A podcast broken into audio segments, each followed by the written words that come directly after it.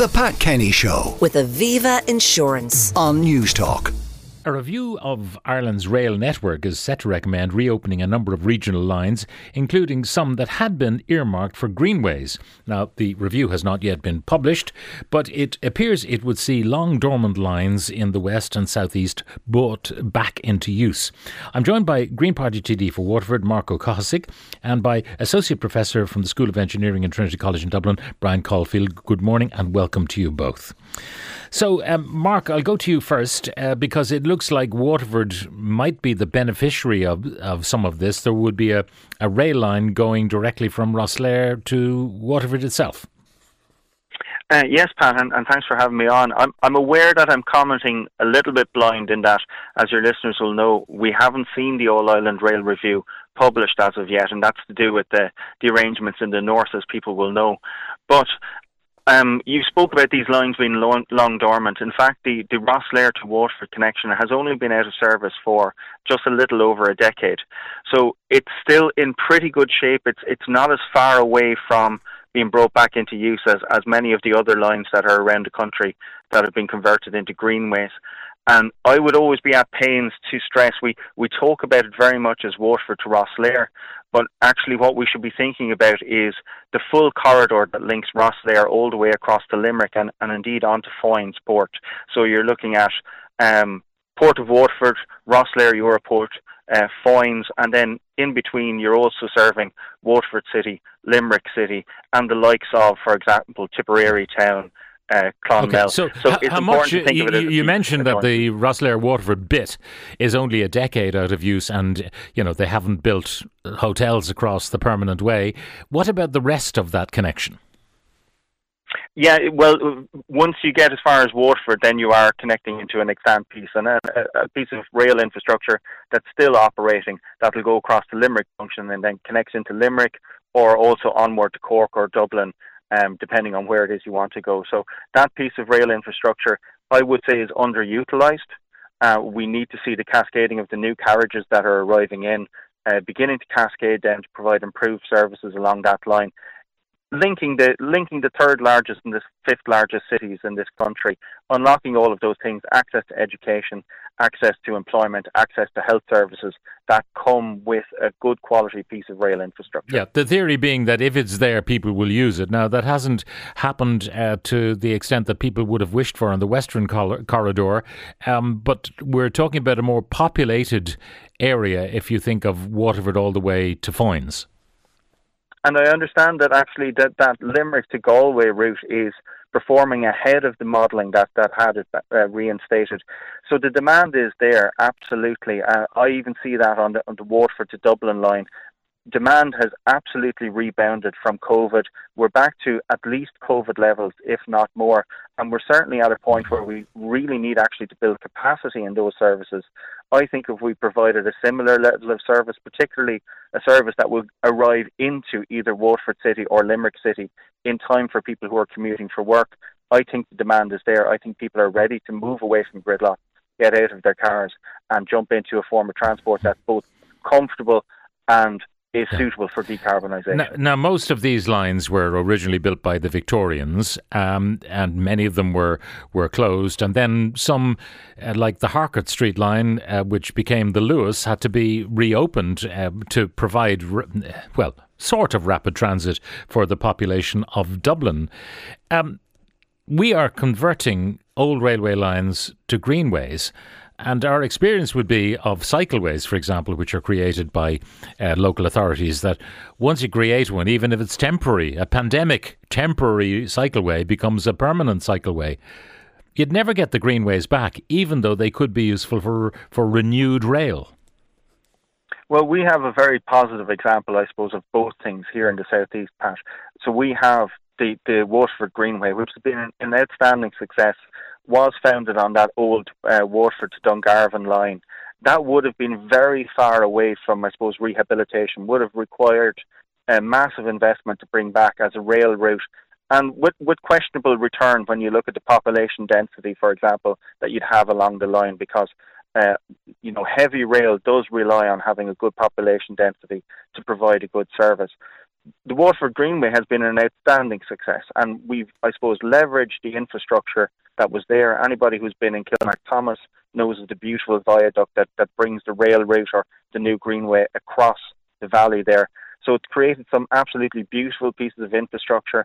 Yeah. It has been transformative for towns like Dungarvan and Kilmacthomas in terms of the tourism output, but I don't think that that's necessarily the right fit for every piece of rail yeah. infrastructure. the reason I ask is because uh, when the Victorians built these railways, um, you know, the, the, they were substituting for the horse and cart.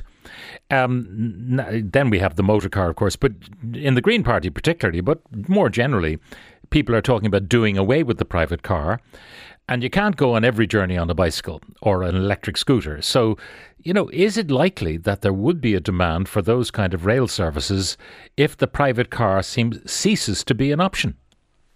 Well, we're running up against um, congestion issues, capacity issues in Waterford City, and I know that's replicated across the cities in Ireland. We have an old Viking and medieval core within Waterford City.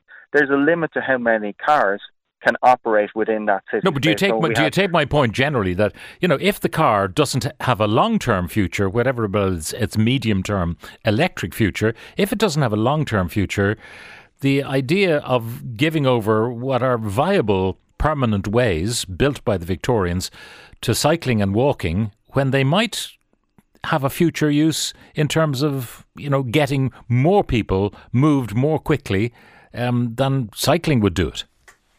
Well, what I would say about that, and if I look at the, the Youghal to Midleton route, which in my opinion should have been returned as a, as a rail corridor uh, to allow people from Cork City to travel as far as Youghal, but at least by having that as a greenway, we've preserved the alignment there. As you said in your opening, if people take adverse possession of the line or if people have built across the line, then it becomes much more difficult to mm. find a way back into rail. So I would say, at the very least, by converting these into greenways, you do preserve that alignment so that any future government, uh, if we look 20 or 50 years down the road, if they want to reinstitute rail on that line, at least the alignment will be there for them.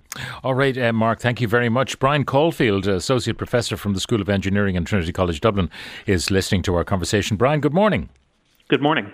Now, the whole question of classic rail, heavy rail, uh, for moving freight or people, it's an expensive business. So, what do you think of what is rumoured to be in this report? Um, I, I, think it, it's welcomed. Um, the Climate Action Plan says we need to increase our public transport trips by 130 percent. This is this is how this happens. We we, we reopen these rail lines. Um, so back as as Marc said in uh, about a decade ago, we closed down the Waterford to Rosslare line, and there was a business case put out by the NTA to say why it was closed down. I suspect that wouldn't wash its face now because of the climate action plan. We wouldn't be allowed to close it down. So th- those are the kind of things that are happening. And then you mentioned it. I think the key part here is freight.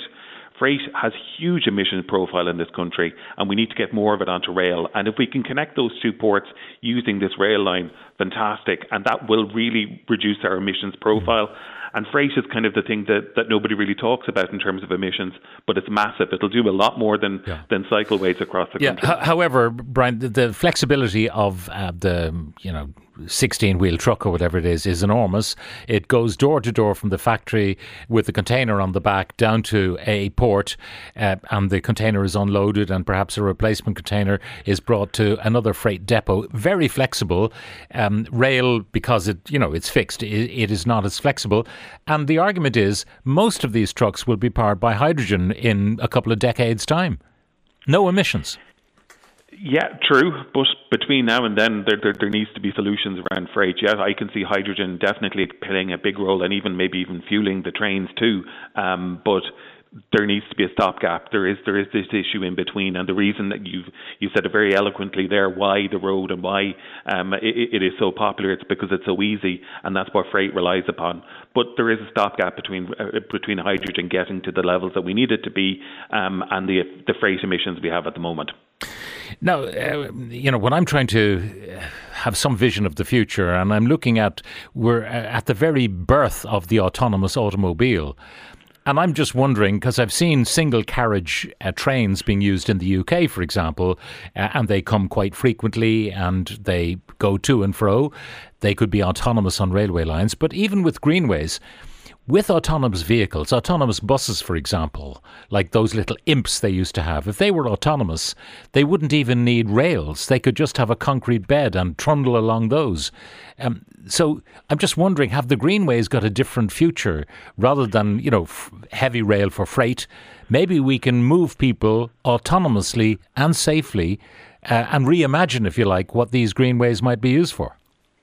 Yep, definitely. We could that kind of future scoping is definitely something we could do on on the greenways. Um, and, but I, I, would imagine that kind of autonomous vehicle is again a long way off. Well, it's not. It's not. I, I, saw a video the other day, uh, uh, sent uh, put online by an American driver on one of the freeways, and she took a picture of the person in the car. It was a woman behind the wheel of a Tesla three. She was asleep and the car was oh, no, no, driving along there. It's here. It's not safe yet, and that woman was certainly not safe. But she, there she was, dozing away. Oh yeah, no, no, no. I know that that type te- type of technology is here, and like you know, the, the the metro when it's built in Dublin will be driverless. So that type of thing is happening, and it is there. And yeah, there is perhaps um, uh, a role for it. But I think in the near term, where we need to get 130 percent extra um, public transport trips by the end of the decade, this is reopening these types of rail lines. I think is a is a, is a very positive thing. We would never close them down in, in, in today's environment um, like they were a, a decade ago with, with, the example of New Ross Waterford. Yeah, I'm just thinking of you had your little autonomous car and you roll onto the greenway, and then the greenway takes over tells it what to do, keeps it at its speed, monitors uh, all oncoming uh, equally autonomous vehicles. I mean, what's not to like about that? And then when you drive off the Greenway, um, you take charge again. Yeah, uh, there, there, there's lots of there's. I think there's lots of unintended consequences could, that could happen because of that. I think what you would end up with is an awful lot of sprawl. You know, Pat Kenny could be asleep in I don't know Longford, and his car starts to move um, him out of the bedroom. And then he wakes up as he starts to get towards Dublin. So there would be this kind of sprawl that could happen across the country. People moving out of the urban areas, and we know we need densification for you know the the, the climate impacts mm. around energy and transport. I think it's something, you know, autonomous vehicles, I've heard a lot of people say they, they're um, a solution looking for a problem in some cases. Um, so I, I think I, would be a little bit wary about them. The technology that the Victorians brought to the country still works. All right. And that's what's happening in this. All right. Well, we'll await that report and we'll uh, peruse it in great detail when it's finally uh, published. Brian Caulfield, Associate Professor from the School of Engineering and Trinity College in Dublin, uh, thank you very much for joining us. The Pat Kenny Show with Aviva Insurance. Weekdays at 9 a.m. on Newstalk.